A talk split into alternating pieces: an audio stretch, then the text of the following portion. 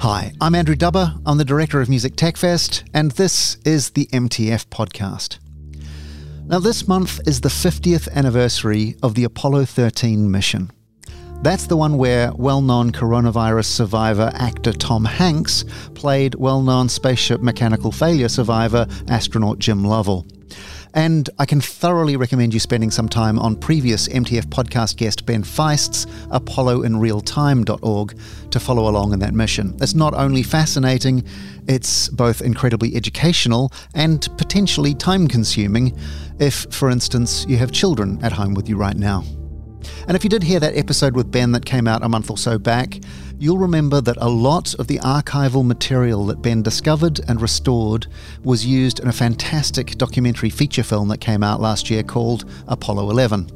Now, there were many brilliant things about that film 99% on Rotten Tomatoes and a five star Guardian review, but particularly if you're interested in music tech, one of those things is the synthesizer soundtrack. To create that music, composer Matt Morton used only synthesizers that were available at the time of the first moon landing, which, if you'll recall, was 1969. Which means that his home studio contains floor to ceiling modular Moog racks. It's an impressive thing to behold, and you can marvel at it on his website, mattmortonmusic.com. And well, as you might expect, Matt is someone who can talk enthusiastically about vintage music gear, which sort of makes him an ideal guest for this podcast. So I was delighted to indulge the enthusiasms of composer and gearhead Matt Morton. If you share those enthusiasms in any way, as I do, you're going to love this conversation. Here's Matt Morton. Enjoy. Matt Morton, thanks so much for joining us for the MTF podcast today. Oh, thanks for inviting me. You're very welcome. Uh, now, obviously, I have to start with the Apollo 11 soundtrack, which is just an astonishing piece of work. But the thing that's most astonishing about it, I guess, is you know what it looks like behind the scenes with you making it, because that's some pretty impressive kit. yeah, I went a little. Uh, some would say overboard. I would say, you know, I, I could have bought a few more things, but. Uh, yeah, you know, all of that kind of flew naturally out of the project itself, though. It wasn't just me um, trying to come up with excuses to buy uh, rare gear um, and rationalize it to my wife or anything. Um, well, just just explain explain what it is you bought and used on the soundtrack for the people who haven't heard it or maybe haven't seen. Sure, sure. Well, uh, it might uh, help us to go backwards just a hair um, to uh, kind of understand how we got to Apollo 11 um, as a filmmaking team. And uh, and that will kind of inform why I kind of made the decisions I did um, gear wise. Right, because this was not your first space movie. No, no. So uh, we did a short film called The Last Steps about Apollo 17, which was the final Apollo mission, or in other words, the last time that we ever stepped foot on the moon uh, back in December of 1972. That was mm-hmm. done as a short film. We did a 30 minute version for film festivals and a 20 minute version for uh, online. You can still see that. Um, I, I, believe they might have renamed it um, something like NASA's Last Trip to the Moon or, or, something like that, but it was called The Last Steps. And uh, that was done in conjunction with CNN Films and their uh, their documentary website called Great Big Story, and so that just like Apollo 11 was an all archival film, meaning that all that you see and hear as far as uh, film, all the visuals and um, all of the voices and and everything was actually from the time of the mission. So. Um, there were no talking head interviews with 90 year old astronauts trying to recall the events of 50 years ago. There, there was nothing new filmed for it. So, um, for that score, I kind of let myself use any instrument that I wanted to. Um, I didn't limit my palette. I just kind of went for it.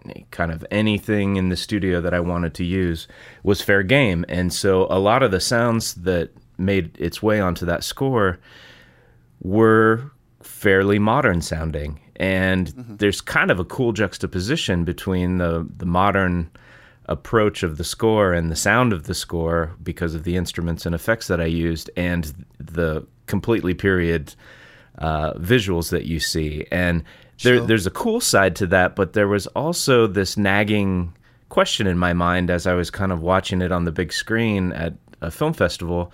I was like, you know, it would be really cool if maybe I could, I might have you know, done an approach where any of the sounds that you're hearing from the score, could, you know, only could have been made. You know, what if I would have only made it using instruments and effects of the time, so that literally it was you could nothing would uh, potentially knock you out of that sense of being there and feeling like you're seeing and hearing the past. So uh, the viewership on the last steps was really good. I think, you know, the online version was 20 minutes and our average viewership was like 19 and a half minutes, which means that almost everybody watched the entire thing if they clicked on it, which is pretty sure. amazing in this day and age of uh, short attention spans. so yeah, absolutely. So we got the nod then from CNN to uh, to do the uh, the 50th anniversary of, of Apollo 11 was coming up, and they wanted to do something similar. Uh, so essentially, they were like, "Hey, you guys have already kind of proved this concept with your 30-minute uh, version. Just triple the length and switch from Apollo 17 to Apollo 11, and you know, let's see what we can do." So. Uh, that's what we did, and so I did get my chance to try and do a score using only period instruments. So there's the answer to your question is that uh, I uh, I only I kept myself to a limited palette. Um, I only used instruments that uh, could have been used by a composer in 1969. Now, granted, he would have had to have a, a pretty big budget in order to have the stuff that I used, but primarily I focused, um, you know, I used the orchestra because, of course, the orchestra w- has been around for hundreds of years. But I also yeah. used uh, a Hammond organ. I used uh, a mellotron, which is an early uh, form of sampler. What's the tape loops, right? Yeah, it's a keyboard instrument with like I think 36 keys or or around there, and each key on the piano would trigger an eight second tape loop. So it was literally, you know, magnetic tape uh, that was read by, you know, there, there were that many tape players in the thing, and it would be a recording of whatever instrument that was. Um, so if it was flutes, they literally recorded a flute player playing every single note on the keyboard. Um, uh, for eight seconds. And then at the end of the eight seconds, then it, it, was at the end of the loop and it would rewind. So if you were still holding that key down, it would just go dead. so, uh, you know, the Beatles used that famously. They used the flutes uh, at the Strawberry in Fields. the intro of Strawberry Fields. Yep. Yeah. Um, Stairway to Heaven has the flutes um, on it as well. Uh, the mm-hmm. strings and cellos and uh, you know vocals are all over uh, 60s 70s you know the the the choir that kind of like eerie choir um, has been used by Radiohead and etc. So I used one of those. I used a Hammond organ and a Leslie uh, speaker. I used old uh, valve uh, guitar amplifiers and basses and, and, guitars and stuff. But primarily, I focused in on. I, I was like, what's the main voice of this score going to be? Um, and I had I had already dabbled with these a little bit on the previous score, but I, I, was trying to think like you know, the Apollo mission was the cutting edge of science and technology in in the late 1960s, and a lot of people who study these things have kind of acknowledged it as uh, as uh, having fast forwarded the normal pace of technological uh, advancement by you know 10 to 20 years. Um, some, you know, you pour that much money, so it was like 3% of our GDP or something like that. Now it's like, wow. you know, 0.3% is NASA's budget. so you pour a ton of money into it and you get 400,000 people working on it. And, you know, it lo and behold, we came up with a bunch of really cool stuff, especially computers, you know, the, that technology and uh, all sorts of things um, that we don't have time to talk about. But anyway, I was trying to look is was there an equivalent thing in the music technology world? So, you know, throughout history, innovations in instrument building or the creation of new instruments um, uh, or just refinements of old instruments have led to, you know, uh, new music being created because uh, composers and, and songwriters and stuff, they're like, ooh, look at this new gadget. Oh, it's, you know, we don't just have to, like, like you look at the, like the horn or the French horn. Um, originally, that didn't have any valves on it, so you had to you had to write music using the overtone uh, series, um, meaning that you couldn't just pick any key, and you if you did pick you know a certain key, you had to stick to certain uh, notes that were that would occur naturally with the instrument. But then, uh, same thing with you know um, the trumpet and whatnot. So once they added valves to those instruments, then they could play chromatically, meaning that all 12 notes of the of music could be used, not just the ones that were in that particular key. And so then composers could write, you know, a little bit outside the lines and, you know, get a little bit more sophisticated with their um, writing. Same thing with sure. the piano the you know the the full name of the piano is the piano e forte, meaning that it can play soft and loud, not just one volume like the harpsichord or other keyboard. You know, the organ. Um, uh, well, the organ, I guess you could you could vary a little bit, but you know, typically, uh, you know, the main keyboard instrument used with orchestras was the harpsichord, and it could only play right, one. that just plucks. Yeah, right. So you know, you you had no dynamic control um, over your performance. So once the sure. piano came out, now keyboard players can put a lot more nuance and and uh, emotion into their performance. Anyway, I'm I'm not trying to teach a seminar on this or anything, but um, no, but it's it's good informational background. Yeah, yeah, yeah. So you know, and and and you know the the advances kept going. So like Beethoven in the 1800s kept pressuring piano makers to you know he knew he wanted louder more powerful you know lower lower notes and you know more volume so that the keyboard could become more and more a dominant force so i was looking for something like that what was going on in the 60s what music technology was happening then that i could harness and kind of use as an analog to the technological advances going on on screen um, through the space program.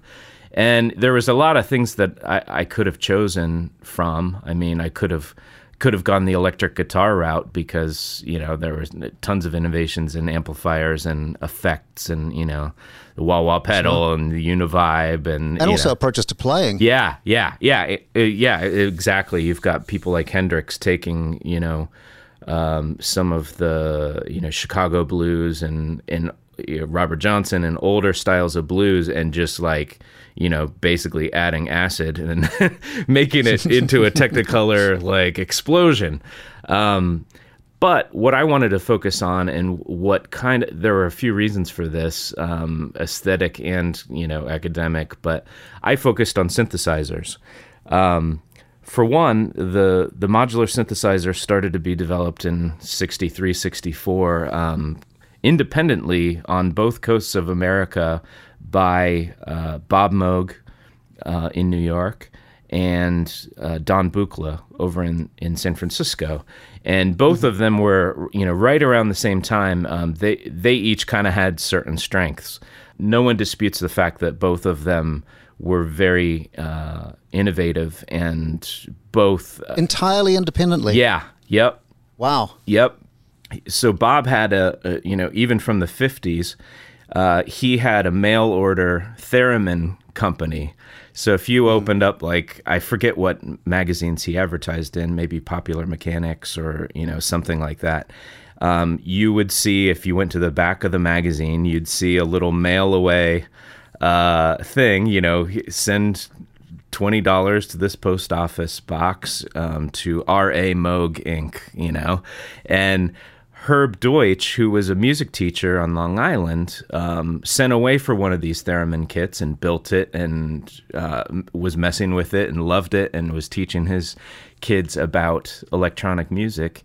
And uh, the two of them ended up at, I believe it was the New York State Music Educators Conference or, or something like that, where you know there was a room a gymnasium full of people who were selling different types of orchestral instruments or, or band instruments. And you know here's bob moog with his theremin kits and herb deutsch is, is a music educator in that state and comes into this room and literally no one's in the room except for bob moog and herb deutsch. And he goes over and sees what's on the table. He's like i bought one of those from you. And hmm. so they start talking they and you know uh, Herb also, uh, and he's still alive. Uh, Bob has passed, but um, Herb was really into um, electronic music, and he was kind of hip to some of the avant-garde music that was happening in New York, uh, New York City.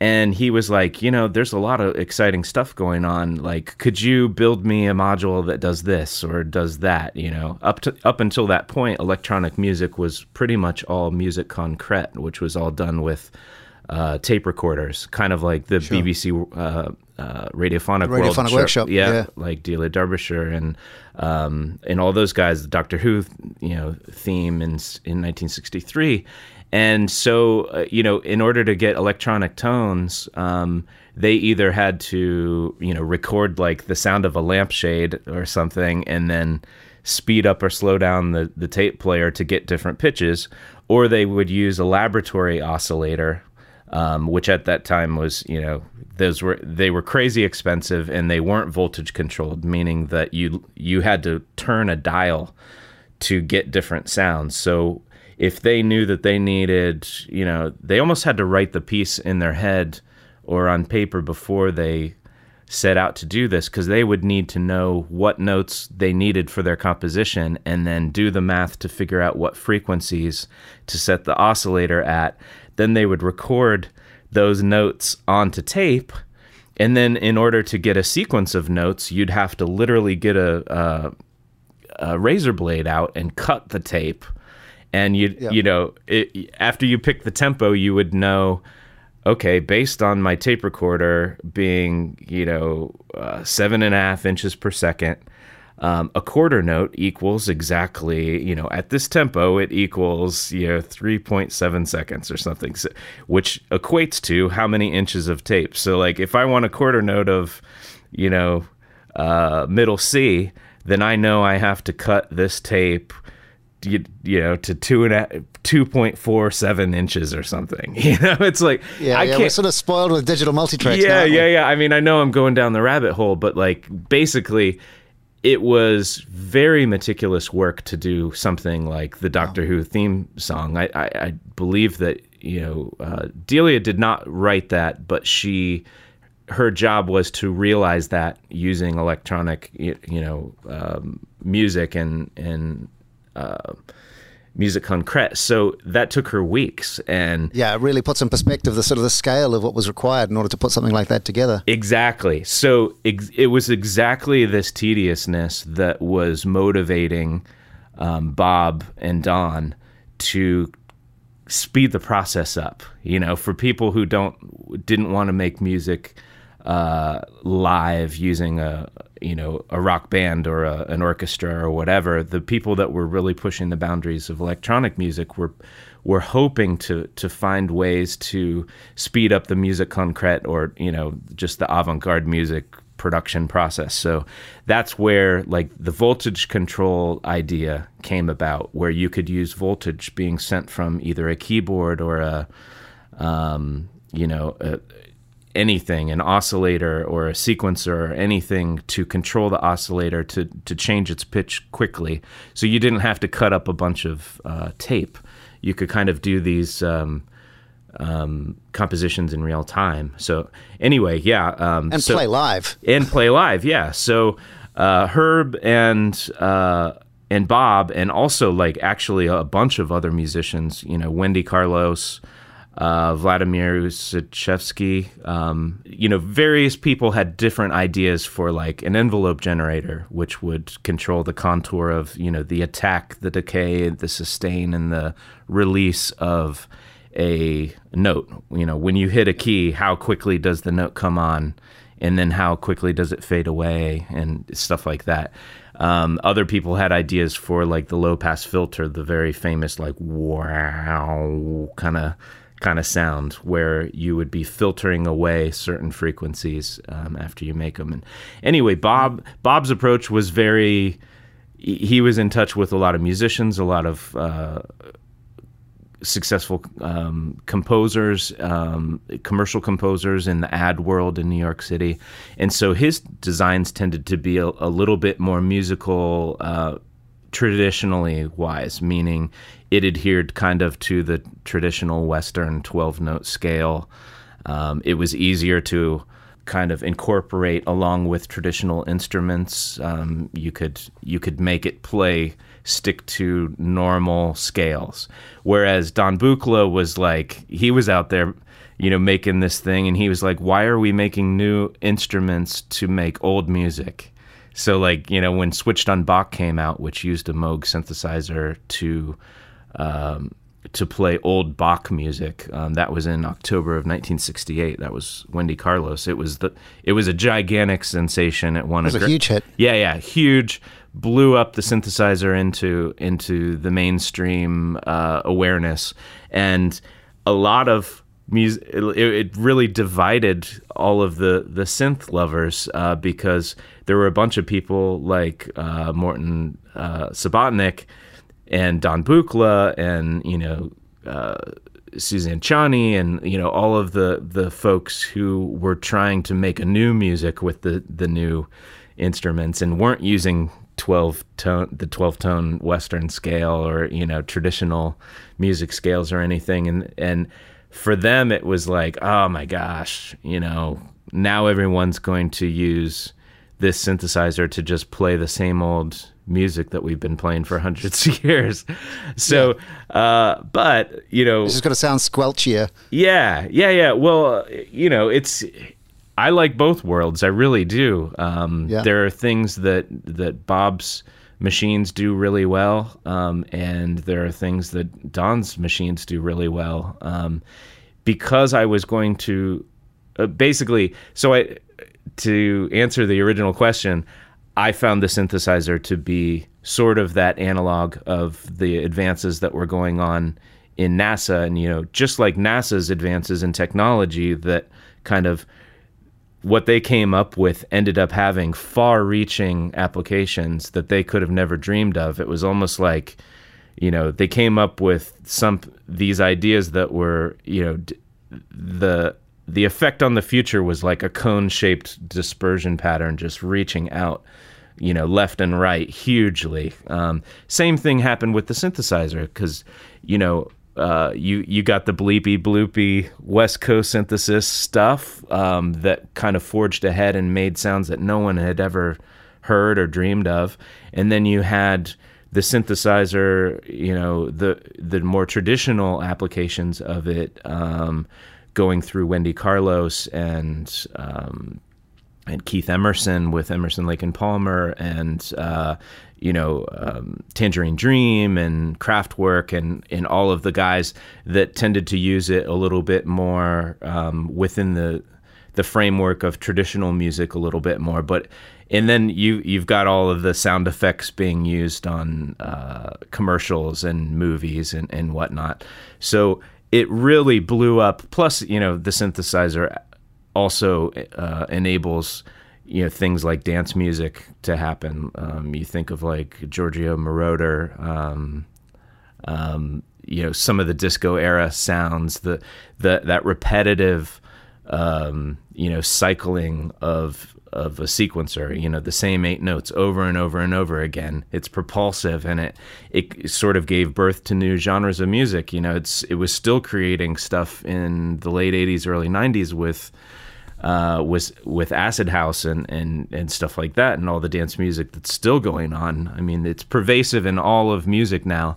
Um, but back then it wasn't. And so it was kind of the synthesizer was having its big bang in the late 60s, just like um, all of the technological advances were um, at NASA. So, well, that's a good cosmological way of explaining it. The Big Bang of of, uh, of, synthesizers, and it parallels really nicely this idea of sort of mapping it onto a, a period space film. Tell me about the the three C specifically, because that's that. I mean, that wasn't an original that you got your hands on, was it? Right, right, yeah. So there, you know, in the '60s, uh, a Moog synthesizer. Um, to get one like I have, which, uh, like you said, it's the Moog Synthesizer 3C. It's um, it's a modular synthesizer, but it was a pre-configured set of modules. So uh-huh. in the early days, you could order um, as many or as few of any of the kinds of modules um, that you wanted. So for people who aren't familiar with what a modular synthesizer is, if you could picture like a 1920s or 30s telephone operator um, with their little headset on, and someone calls them and says, Please connect me with Klondike 57329 or something. And so they're like, Okay, hold please. And they get out a patch cord and they literally patch the call that they're on into another part of their little electronic circuit board. And that literally in an analog sense connects that call with the the the network that they need to get to to call the person that they want to. Um, a modular synthesizer is just like that. You've got different modules um, that are mounted into this enclosure. Um, so you've got basically uh, wooden boxes with a bunch of electronics on the front. It's it's it's very inspired. The design inspiration actually came from a lot of like World War II um, type stuff with you know you've like got radio a, transmitters and that sort of thing. Yep, exactly. So yeah, if you picture like a battleship with you know the radar going and like little dials and, and switches and stuff that it, it basically looks like that but each module has a different job and if you don't connect them together it makes no sound at all you need to connect the oscillator which is the sound source um, and any synthesizer has a bunch of oscillators. You patch those all into a mixer, which gives you the ability to kind of balance the different ingredients, sound ingredients. Then you patch all of that uh, up into the filter, which can take away frequencies um, that you don't need, um, which is uh, it's called subtractive synthesis. You start with a very rich sound, and then you take away what you don't need, and that leaves you the sound that you then hear. Um, then from the filter to uh, a VCA, which is basically like it. It only it's kind of like an organ. Um, it only lets notes through the gate um, when you press the key on the mm-hmm. keyboard. Um, and then you've got the envelope generator that that gives shape to the notes, and then you've got a mixer then that runs into your your recorder and whatnot. Um, so the 3C um, you know, in the early days, you could you could configure your system any way you wanted to, but they started to see that everyone tended to like certain combinations of modules. So the there in uh, I believe it was '67 they started selling prefabricated modular synthesizers. The one, the two, and the three, and the three was the biggest one. Uh, the C stands for wooden cabinet uh-huh. Um, so mine mine was meant to kind of stay put in a in a studio. Um, they later made the 3P, which is P for portable, um, and that came in like you know black uh, Tolex cases um, that you could then put a, a, a you know you could case it up and you could take it with you to a gig or, right. Or whatever. What you've got is kind of wall-sized furniture, essentially a bookshelf system with you know, knobs, all, knobs and cables all over the place. Yes, if you've ever seen a picture of uh, Keith Emerson uh, playing the Moog modular synthesizer with Emerson Lake and Palmer, where it's just this huge wall of electronics with all these patch cords looking like, you know, psychedelic like spaghetti that's what uh, my basement looks like. so how yeah, much of, how much of the uh, the sound generation and sound design and, and uh, well musicianship, to be frank, is about stumbling across sounds by playing with the knobs, and how much of it is like you know, you know, we in the same way as like, for instance, I guess a cellist, as you also are, I understand, knows where to put your fingers because that's where you put your fingers before when it made the sounds that you liked last time. Uh, how much of it's sort of by accident, how much by design when you're creating sounds on on the on the modular synth? I would say that it, it, would vary from cue to cue or just, you know, from musician to musician. Um, I definitely wrote some music. Um, it totally sprang up from experimentation, you know, so there's something really scary but fun about taking just wiping out a patch. Um, so if you stumble upon a, a sound, it's awesome, but like you know, if you use a software instrument, you can you can save that preset and come back to it anytime you want within you know a split second. Um, it's it's just like calling up, you know, if you've got Microsoft Word, how you can open up a document, work on it, save the changes, close it, open up a completely different document, and it's always it always brings you right back to the state of uh, the document when you left it last time. Well, yeah. It, old analog gear doesn't work that way. and actually, so are you taking photographs of, of uh, you know how, how the setting was when you liked it?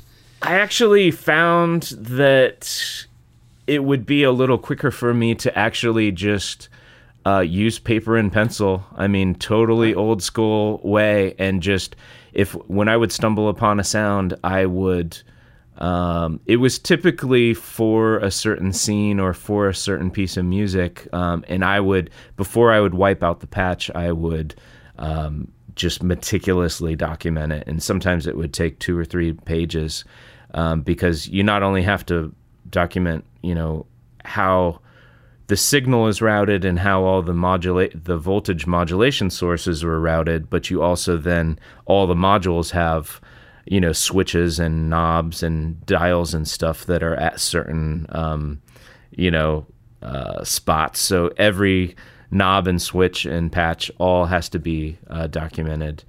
Um, so yeah, it would take quite some time, but I, I would kind of knowing that it was it would take you know 20 minutes to wipe out a patch and and you know a half hour to 40 minutes to build a patch up even if I you know documented it perfectly I would try to record um, if I was doing a, particular scene um, or a cue. I would try to do it in various different ways, almost like you try to get an actor to do it. Like, all right, do it with more energy this time. All right, this time be a little sadder.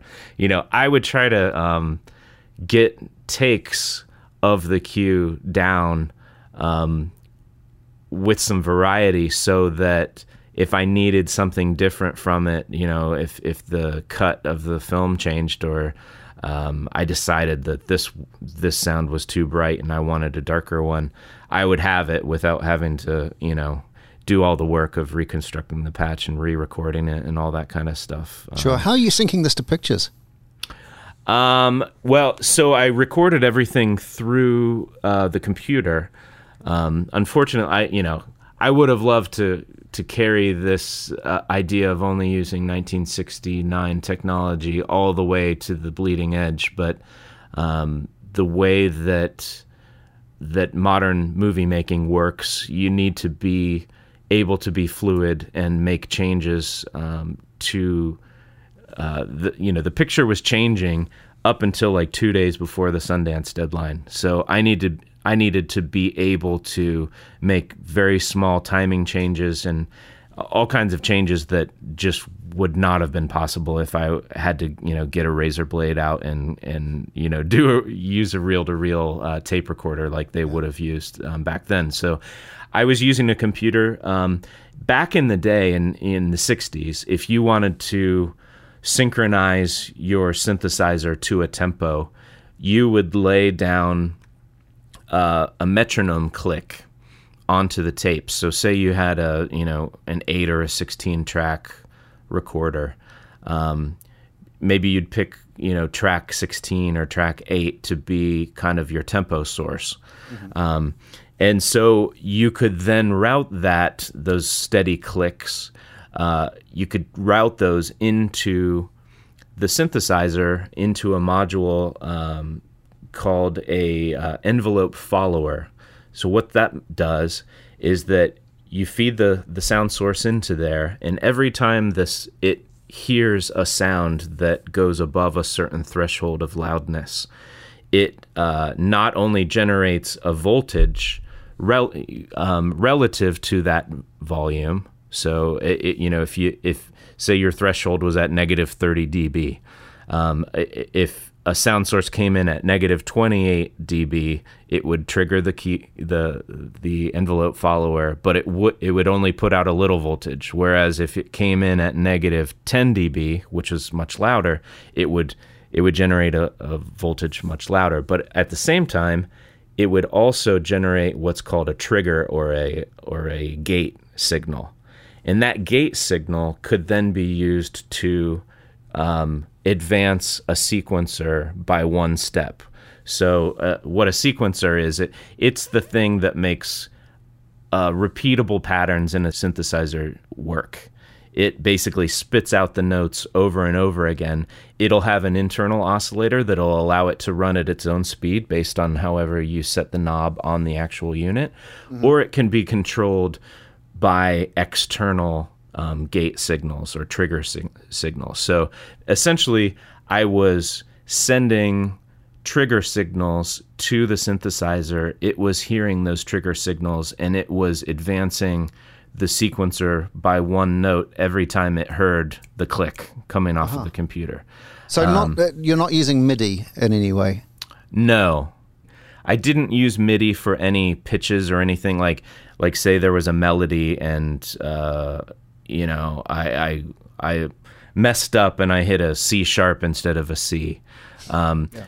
If you were recording in MIDI, you could go back and you could you could just literally drag that note in the computer and just drag it down and then re-record it to audio and you'd be good. Um, all of the keyboard work, all of the um, you know filter sweeps or changes in the the synthesizer, those were all done in real time with my hands. Um, I didn't use MIDI for anything, but I what I did do, I did use MIDI to uh, control the sequencer on the synth. So instead of recording a metronome down to tape and sending it through the key, the uh, envelope follower, like I explained, you know that someone in 1969 would do, yeah. um, I could skip that step and just um, send you know generic notes at a certain frequency. I sent those um, to a, a, MIDI to uh, control voltage um, interface, and so I I could cut out the envelope follower and and send trigger signals directly to the sequencer. Um, I held myself to the rule of could it have been done, and yes, it could have been done, but in certain you know situations where if it was just six in one hand and half dozen in the other, I I opted for the easier route. So right, I did right. use MIDI, but not in the way that you traditionally think of MIDI as being able to control every aspect of a synthesizer. So, what apart from the uh, the Moog 3C synth and the strings, obviously you've got from the orchestra. What other kit have you got uh, kicking around in there? So uh, one of the main things that I used in the score was a, uh, a what's called a Binson Echorec 2. It was uh, you know, back in the day, the only ways to get echo, which is like, you know, you make a note and then it goes, you know, it's like echo, echo, echo, echo, you know, something like that, um, was either using a tape echo, which is uh, you would use a tape recorder and you would put it into record mode and but instead of monitoring the sound off of the record head you would monitor it off of the uh, play head which would be you know an inch or inch and a half or whatever um, further down the tape path. Right. So there would be a, a, sound delay there. You could hear it in like kind of the early days of Sun Records, uh, Elvis Presley, and and that you know uh, John Lennon used it a lot on his voice too, where you get that slapback delay. Sure. Um, so that would use magnetic tape, but um, in the '60s uh, there was an Italian company called Binson, and they came up with a method of using a rotating uh, drum uh, with instead of tape, they would put a magnetic strip around this rotating um, drum and then use tape heads around it and uh, generate echo that way. And um, I was made aware of these through Pink Floyd, um, David Gilmour and uh, Syd Barrett and and Roger Waters and those guys. Those they used these back in the '60s and, and '70s for a bunch of kind of you know trippy you know sound designy type stuff mm-hmm. and there's a company in derbyshire uh, specifically in Crich uh, up in the north of england called soundgas limited and i came upon them on instagram and they they restore and modify all sorts of old uh, vintage uh, instruments and effects and so because the Binson was developed in the '60s and uh, and whatnot, that you know it was kind of fair game. And I, I, just saw all these videos that they would make of just you know running old drum machines into them and and dubbing stuff out and and getting you know make coming up with all these trippy sounds. And I was like, that would be amazing to use on the soundtrack. So um, I bought a, a, a '60s era all valve uh, Binson Echorec 2, which was not cheap, but very worth it. so, uh, a lot of the sounds of the synthesizer in Apollo 11, um, I would actually, I would direct all of the direct sound of the synth to one of the stereo sides. So maybe the right side or the left side. Um, uh, of you know just that one speaker and then i would feed that into the Binson, and then uh, Soundgas actually did this modification. I was the first person to ever ask for it, but it, they gave me a wet only output of the Binson Echorec 2. So normally you would the output of the unit would give you the original sound plus the echoes added onto it. Right. But you could only turn up the echoes so loud, uh, so you could never like have it be louder than the original source, for example. Um, and I was like, you know, I'll have more control with it in the mix if I could just get the echo on its own. So they did that for me, and I ended up like really having a lot of fun during the experimentation process of using that wet only output and panning it opposite of the original dry signal. So if you would hear a note, you would hear it on the right side, and then it would ping pong over to the left side right as the new sound was appearing on the right. So you'd get these harmonies going instead of just hearing eight notes in a row.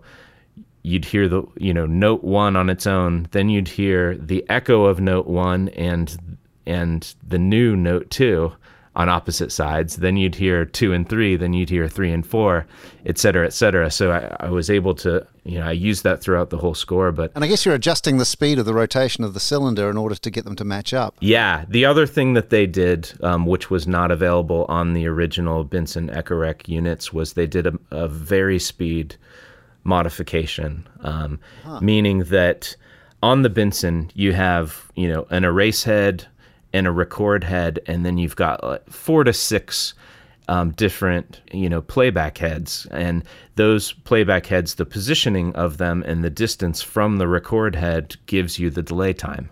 Right. Um, so that delay time would kind of lock you into certain tempos that would work in musical ways. Um, say you wanted like an eighth note delay or quarter note delay or something, you could only pick tempos that were mathematically, um, you know, uh, related to that that speed or whatever. So what they are doing and still do is they will take out the old motor that only worked at one speed and they'll put in a variable speed motor and add a knob on the side and what that allows you to do is to match the the delay speed of uh, the Binson to any tempo. So, right. um, so yeah, I use that a ton, and uh, it's it's a huge part of the score. And it's not like they couldn't have done that in the '60s. It's just that they didn't. Right. Exactly right. Gotcha. I have to say, when I watched the film, and I assume this is the same uh, in, in cinema, I didn't get to see it in, in, cinemas, but I did get to see it on a, on a big system, on a big screen. Um, and it's an incredibly impressive sounding piece of music as well. I mean, the, the presence of it, the bass of it, the sort of the fullness and richness, the layers of sound, all, all that sort of thing. Is that something that is maybe a little bit more 21st century in terms of the uh, production uh, qualities that were going on? Yeah, probably. I mean, I, I probably had more tracks at my disposal than you know most people would have. Um, I didn't I didn't go overboard in in most situations, um, and it, you know if you look at the fact that you know albums like Sgt. Pepper's Lonely Hearts Club Band in '67 when that came out, it blew everyone's minds because mm-hmm. at that point all there was technology wise were four tracks. Um, I think in America we were a little more advanced than uh, EMI was, you know, in London at Abbey Road. And the Beatles were constantly on their case about like, come on, you know, like Motown's got an eight track, or you know, yeah, um, Gold Star has a sixteen track, or where, wherever. Um, so what they would do is they would record four tracks, and then they'd live mix those four tracks down to one track on another four track. So they, they, they would do what are called reduction mixes. So they'd turn four tracks into one track and then they'd erase those original or start with fresh tape on the yeah. original four track and then, you know, and, and then, then fill up. More. Yeah, yeah. So um, it was possible to have endless tracks back in the day. Um, but you had to make mixed decisions much earlier than I needed to. And you know, obviously, I tried to use period style mic preamps, you know, tube style uh, preamps, and, and early solid state technology as much as I could. But still, you know, the computer is always going to sound more clear than tape. And you know, the other thing that you battle with reduction mixes and endless bouncing is is that in the analog world, you just end up getting more and more hiss and background noise. And the more times you rewind and record and rewind and play and rewind, you know, you, you're wearing the tape down too. The the oxide is actually stripping off of the magnetic tape. So um, the audio quality probably um, was much higher with my production than it would sure. have been at the time. But you know, well, I mean, I guess that sort of fits really nicely onto the onto the um, archival footage that's been uh, restored and sort of maybe digitally enhanced and cleaned up, clarified, and, and I guess there's that sort of punch to it as well.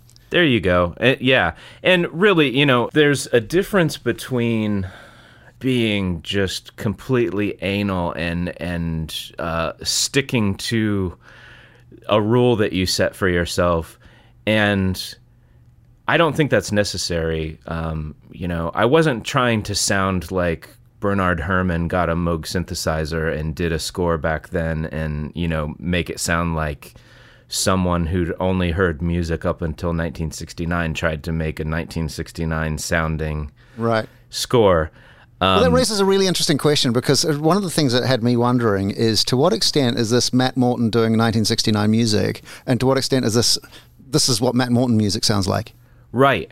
Well, my main thing was use an a period palette, but let myself be me.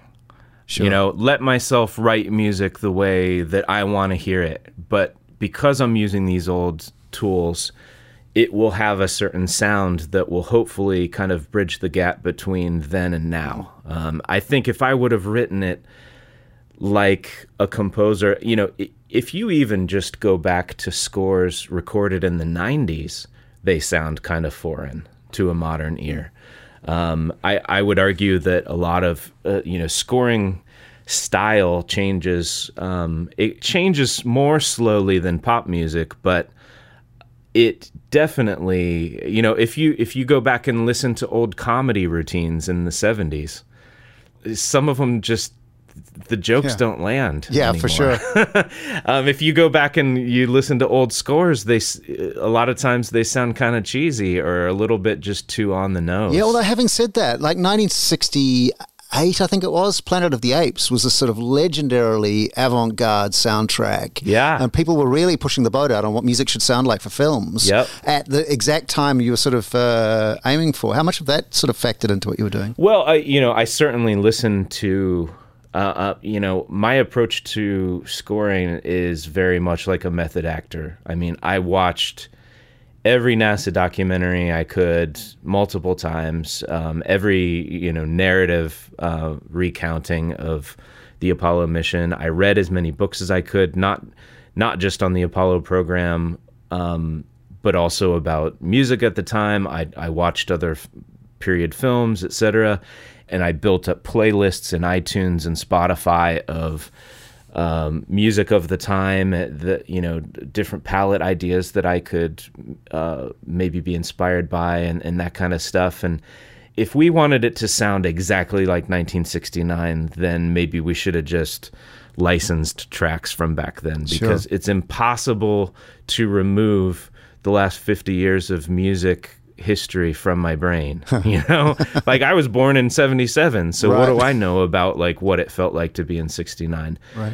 But at the same time you've got an audience in the theater who also were not around at the uh, the time of the apollo mission either Or at least not functionally. Right. But they and they want to experience this, but in order to communicate with them and tell the story in a way that they can feel it as a modern person, I felt like I needed to score it in a modern way. Uh, What What is the sound of Matt Morton's music? What uh, What sort of sounds authentically you? Mm, I don't know.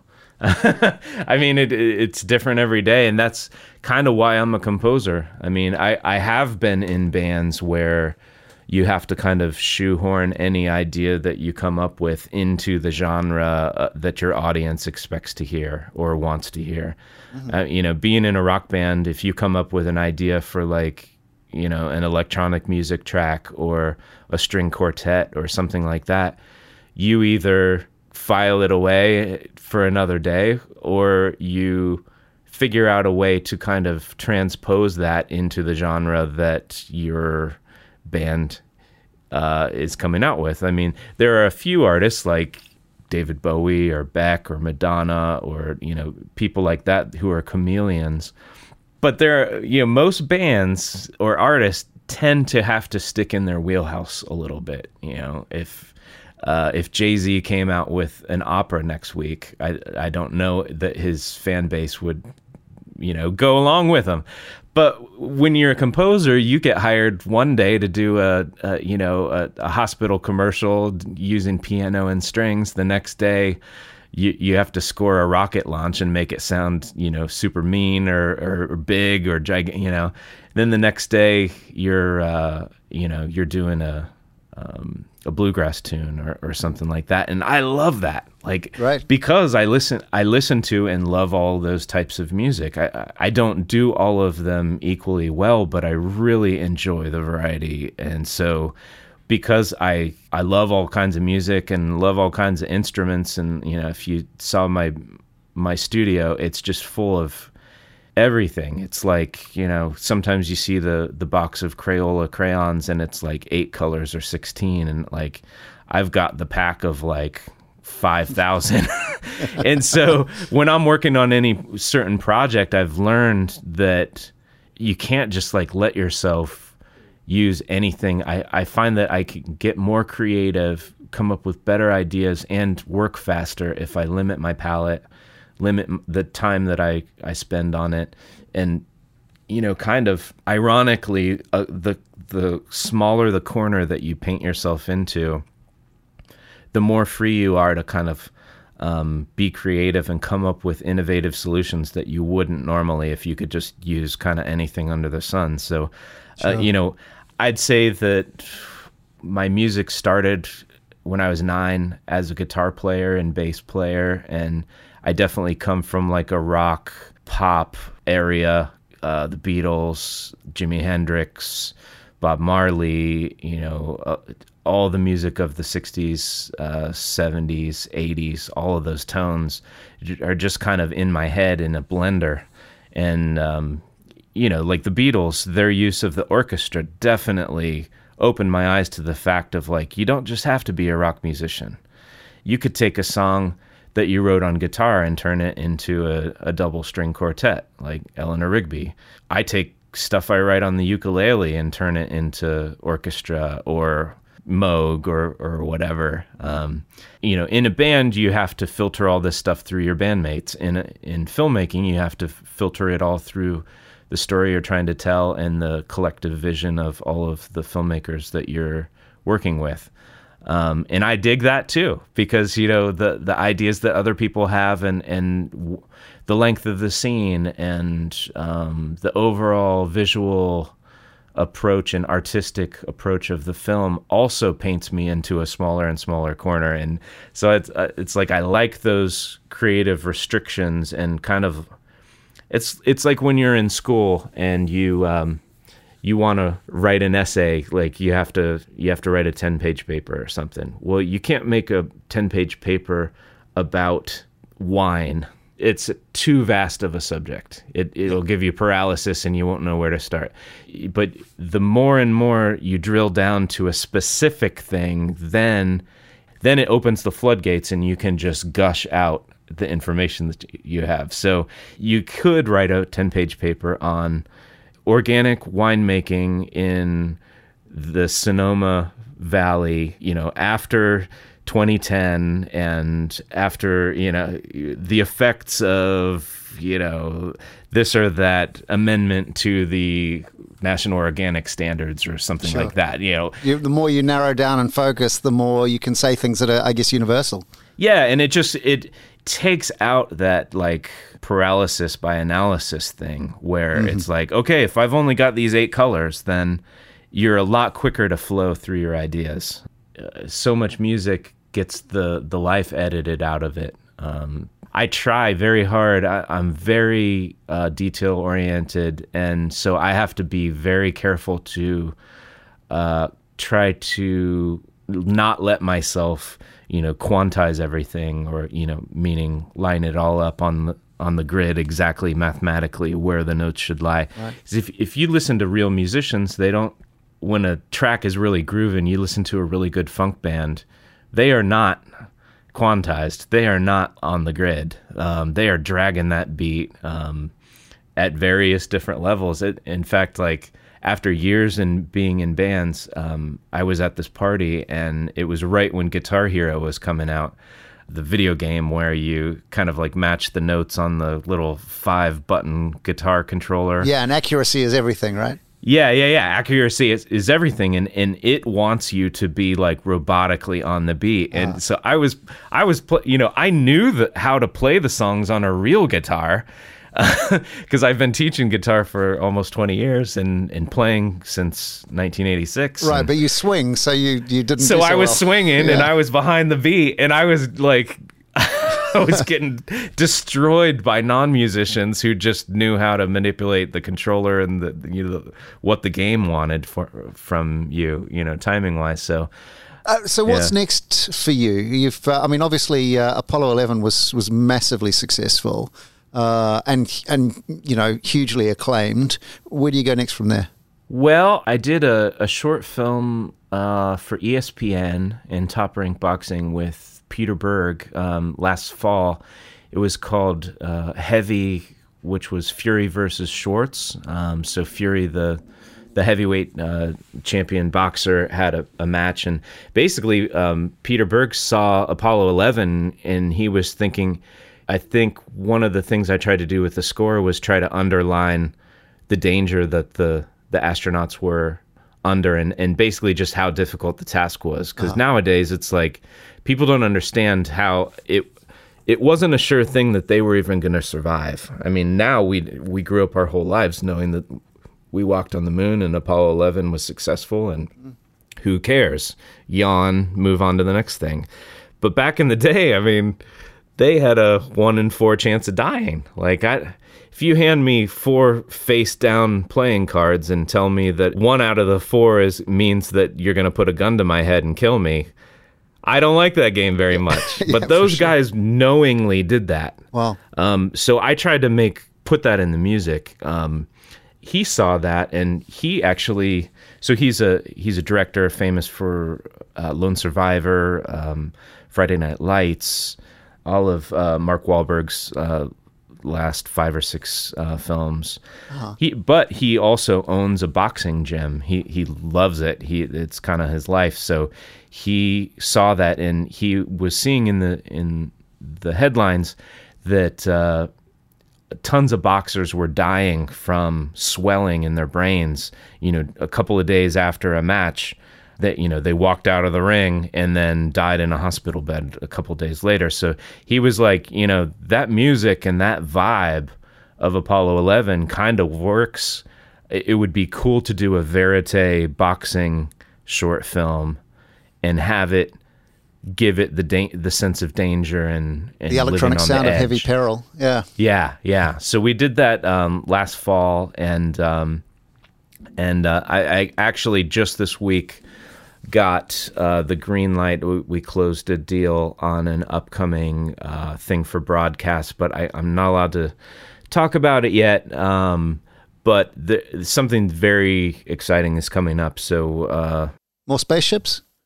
No, not spaceships, but uh, but definitely uh, people living on the edge and, and, trying things that have never been done. Um, and uh, and it's also back 40, 50 years ago era. Right. So human conquest and exploration. Yeah, yeah, yeah. So I'm really excited about that. I, I wish I could share more, but uh, that's one of the bummers about being a composer is you know if you're in a band you know right away while you're playing the song if the song is being you know received well by the audience and sure. if you play a great show you you end your set you put your guitar down and you go you know go to the bar to get a drink and uh and somebody comes up and is like, "Oh my god, amazing!" and it's like you get instant feedback and gratification. Sure. If you're a composer, you might have the day your the composing day of your whole career and just nail it and just you know do the best cue ever and no one will know for 6 to 12 months and even then like they might see it in a theater and be like wow that music's awesome but never you know that compliment never makes its way back to you sure. so well, the good news is you can still go to the bar. There's, yeah, that, that, that part of it still works. That's right. That's yep. right. Well, oh, there's always the bar. yep. Matt, seems like a good place to leave it. Thanks so much for your time today. I really appreciate it. Oh man, thanks for having me. It was it's really fun. I I could talk about this stuff for hours. So brilliant. That's film score composer Matt Morton, and that's the MTF podcast. You can find Matt and a lot more about his music and his vintage synthesizer gear at mattmortonmusic.com. I'm Andrew Dubber. If you want to follow me on Twitter, you can find me at Dubber, and MTF is at Music Tech Fest, all one word. The MTF podcast's out every Friday, so if you haven't already, you can subscribe on Apple Podcasts, Overcast, Spotify, or whatever your favorite podcast app might be. And if you do like what you hear, you can share, rate, and review us. It really helps other people who might be into this sort of thing to find us. Go wash your hands, be safe, be healthy, have a great week, and we will talk soon. Cheers. Thank you.